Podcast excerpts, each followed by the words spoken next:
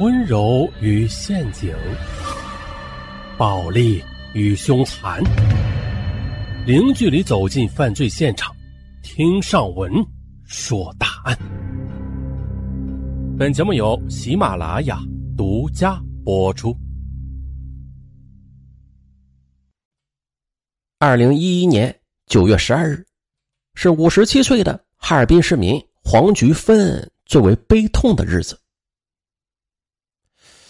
他相濡以沫的三十五年的老伴儿因病而去世了。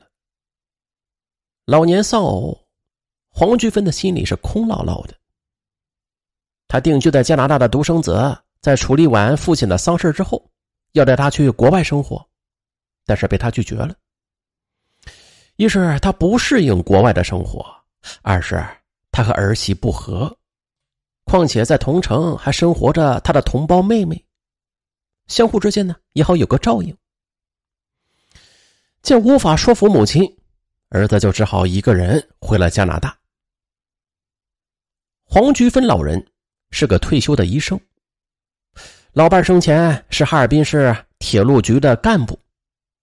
老两口有两套房子，积蓄也是很丰厚，生活比较宽裕。老伴去世之后，黄菊芬的情绪很低落。无心收拾家务了。妹妹黄菊芳经常过来看望姐姐。看到姐姐的房间凌乱不堪，他就帮姐姐办了一张家政公司的服务卡，让家政服务人员定期的过来帮忙打扫打扫。这年国庆节后的一个周日，黄菊芬打电话请家政公司派人过来打扫卫生。半个小时之后。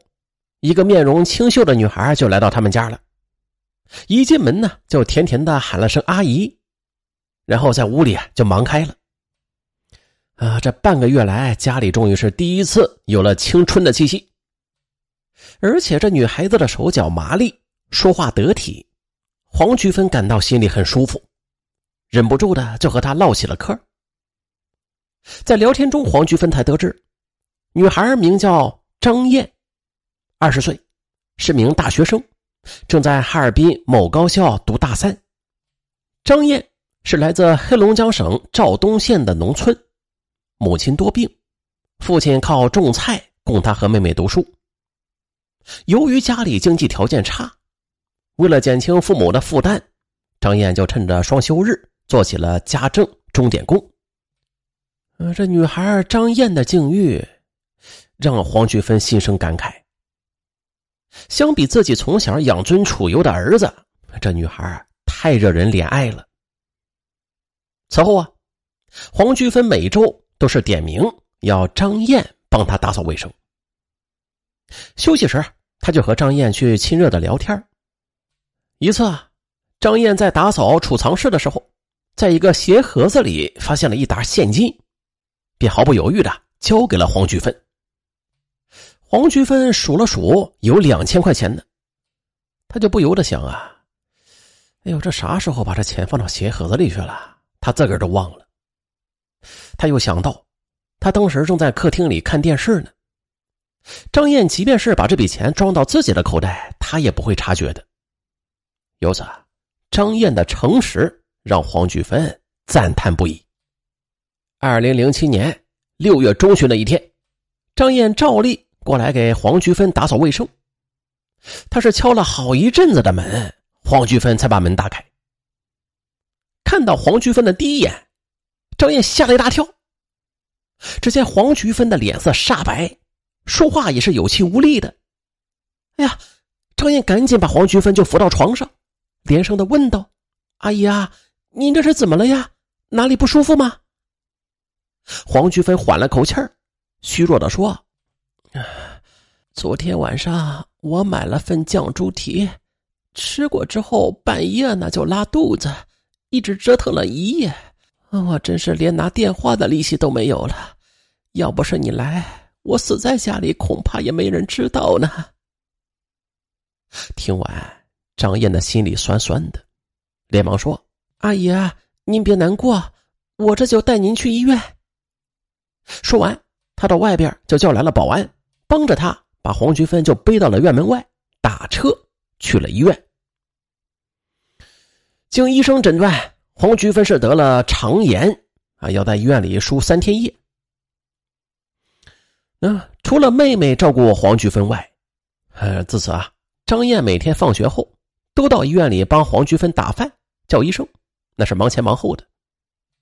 而对于张燕的细心周到，被同房的病友也是看在眼里，都夸黄菊芬有个孝顺的女儿。黄菊芬则叹着气说：“我要是有这么好的女儿在眼前就好了。儿子在国外定居，他再孝顺，我也指望不上啊。”病愈回家之后啊，黄菊芬对张燕就有了依赖的心理了。这几天看不到他，心里就像是少了点什么似的。只要他打个电话，张燕就会过来啊，陪着他聊天。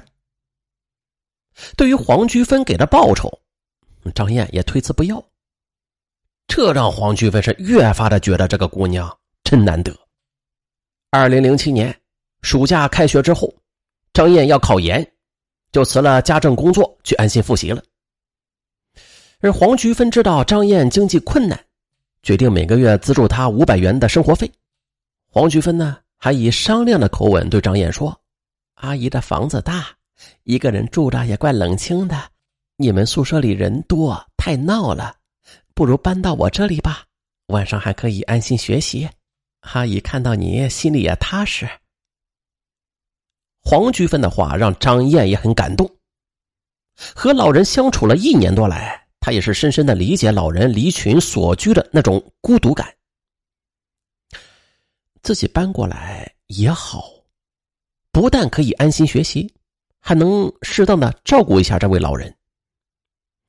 而对于黄菊芬每个月给他的五百元的资助，嗯，他考虑再三之下，也是接受了。二零一二年九月底，张燕就搬到了黄菊芬的家，一边刻苦学习，一边是细心的照顾老人。这下每天晚上看着张燕那发奋苦读的背影，黄菊芬都很开心。而黄菊芳呢，她也替姐姐感到高兴。一年多来，通过和张燕的接触啊，他觉得这个女孩不但嘴甜，心地善良，人呢也特别勤快。有她陪在姐姐身边，她倒是省了不少心。经过近半年的发奋学习，张燕如愿的考上了母校的研究生。黄菊芬由衷的为张燕感到高兴，还买了部手机啊送给张燕，并且承诺张燕，读研期间的生活费都由他来出。他还在每个月的五百元的基础上又加了二百元。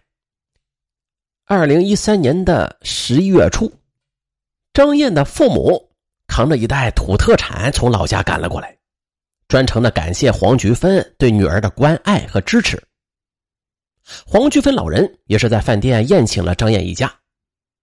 席间，张燕的父母对黄菊芬说着感激的话，黄菊芬则摆摆手：“ 都是一家人了，别这么客气啊！我很喜欢小燕，我要好好的活着。”我还要看着她结婚生孩子呢。黄菊芬的一席话说的张燕父母的心里也是热乎乎的。